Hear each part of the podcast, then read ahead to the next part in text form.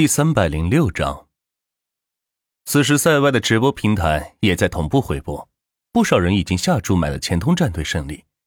这一次，再也没有出现张天浩战队压制前通战队的金额出现，就连张天浩自己都买了两千亿前通战队胜利的筹码。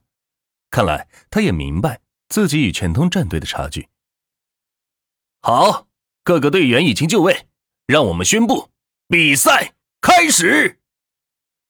主持人停顿有序，终于宣布了比赛正式开始。观众席放出一个巨大的礼花，飘洒在观众席上，充分的调动起观众的积极性来。双方队员进入到英雄选择环节。张天浩紧张的看着屏幕，希望能够搬掉对方擅长的英雄，只有这样，自己才能不会输的那么惨。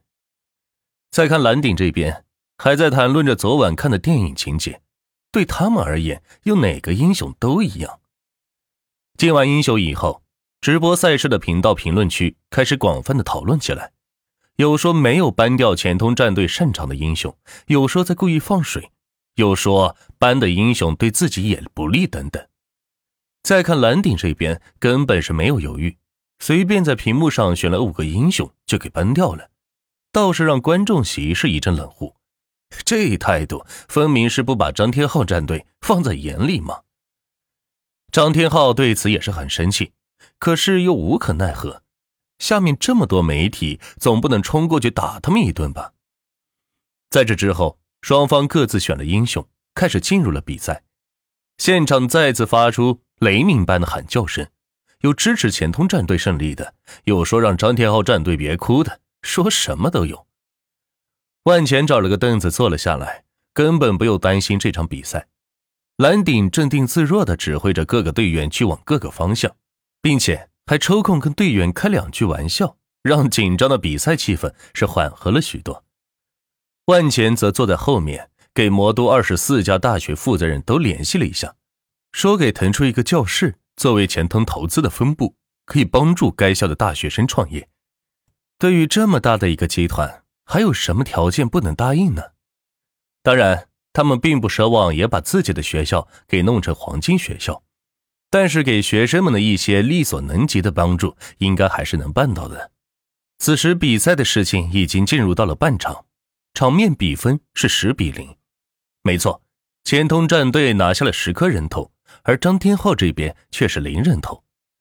下面的观众已经是看不下去了，觉得张天浩是在故意放水，甚至已经开始说张天浩被钱通集团收买了。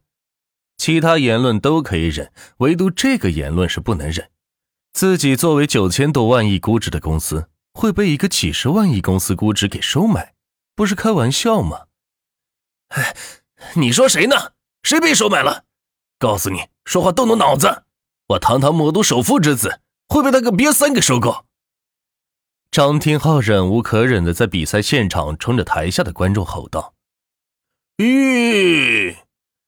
台下观众仗着人多势众，此时也不管什么首富不首富了，冲着张天浩竖起大拇指朝下的表情，再次把他气得不行，扬言要查出今天的进场数据，看他们都是哪些公司上班的，或者是哪个行业的老板，要停止他们的贷款业务，并且运用自己的资源对他们进行打击。这下才让下面的观众非议是少了一些，不过心里还是不服。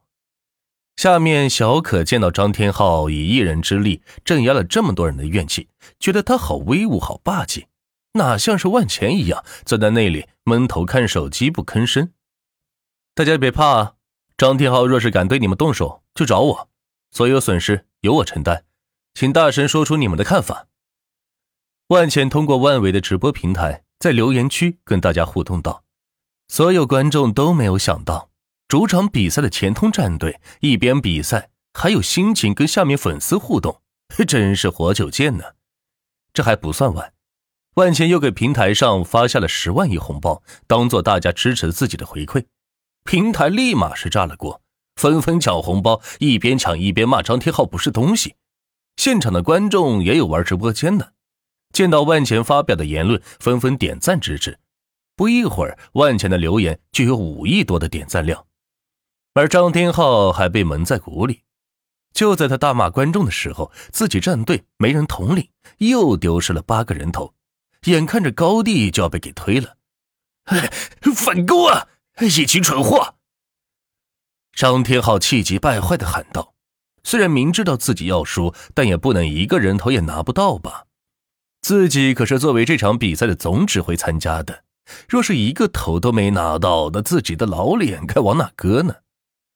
好歹也是自认圈里玩游戏玩的最好的一个富二代，这以后出去还怎么吹牛皮呀？此时的张天浩已经对打赢比赛不抱任何希望，只期望能够拿到一个人头，不至于输得太难看。于是命令五个人抱团，专门去抓单。对面的蓝顶似乎读懂了他的心思，专门躲着他走，就是不跟他照面，要么就五个人一起出发，论硬碰硬。张天浩远远不是蓝顶的对手。还记得网络小赛时，蓝顶有一名中路英雄，就把对面的五位英雄给牵制住了。更何况现在的张天浩没了那十一名教练呢？下面的解说员却是难为了。他们身为业内人士，很容易的看出了张天浩的内心想法。此时已经是破碗破摔，没打算赢比赛，只希望能够拼力杀下一个人头。面子上也好过一点，但是蓝鼎似乎根本不给他这个机会，这就导致张天浩不上不下的很难受。万钱此时站起来了，成为全场的焦点。这个前通战队的老板从比赛开始就坐在凳子上玩手机，没事还跟直播间的粉丝互动，一点也不关心比赛。这个时候站起来，不知道是要做些什么。